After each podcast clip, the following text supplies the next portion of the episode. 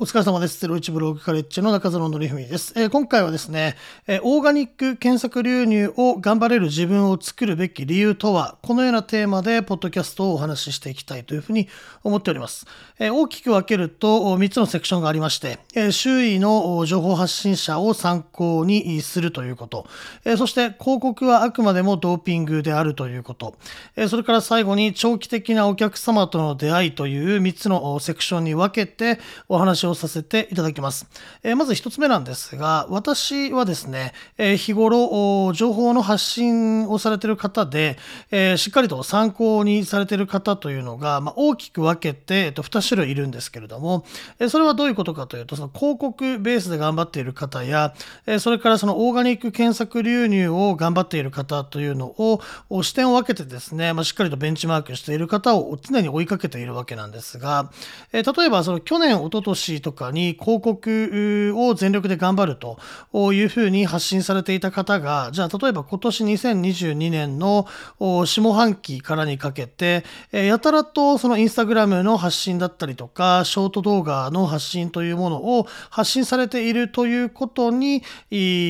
着目すべきだというふうに私は考えているんですね。それはなぜかというと、その自分よりも先輩だったりとか、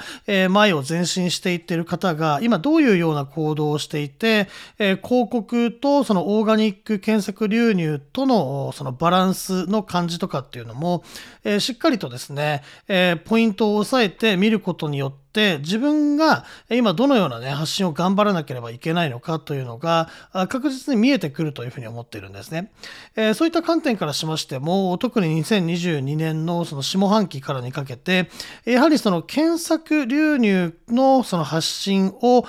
頑張れる自分というのを作っていくべき理由っていうのは、えー、次の話に付随してくるんですが、まあ、広告というのは、まあ、あくまでもそのドーピングであって、えー、例えば広告費を月々月にかけていたものをいきなり止めると、全く集客できないという状況になってしまうわけなんですよね。え広告にしか頼っていない場合、広告を止めると、もう一気にゼロになってしまうというところを、オーガニック検索の流入を頑張っていると、その広告を止めたとしても、それがですね、いきなりゼロにならないということなんですね。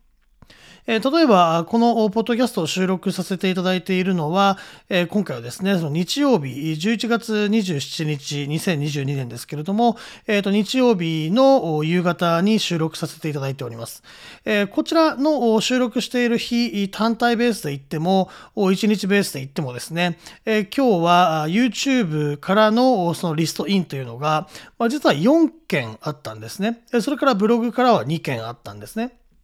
えこれを、ま、少ないと捉えるのかどうなのかというところなんですが、え私はですね、これは、え長期的なお客様との出会いという意味も込めて、えオーガニックの検索の流入をやはり頑張っていくべき理由っていうのは、え長い目で見て、えしっかりと長期的なお付き合いをさせていただくことができるお客様との出会いを作るためには、えこれは広告からの出会いのきっかけよりも、やはりオーガニック検索で、えお客様側、えクライアントアントさん側が主体的に検索をかけてあなたの情報に出会い、えー、そこからお問い合わせにつながって長期的なお客様になっていただける可能性の方がもう格段に高いというふうに言えるわけなんですよね。えー、ということで今回のこちらのオーガニック検索流入を頑張れる自分を作るべき理由としては、え長期的なお客様の出会いと、それから広告を止めて、全く集客ができなくなってしまうような環境ではなくて、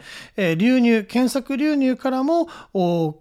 お客様が流れてきていただける環境を構築していくこと、それから日々の発信で参考にしている方がいるのであれば、このポッドキャストを聞いていただいているあなたが、その中の一人が私中園01ブローカレッジであればとても嬉しく思うのですが、ぜひ自分が今どういう発信をしていって、オーガニックの検索の流入を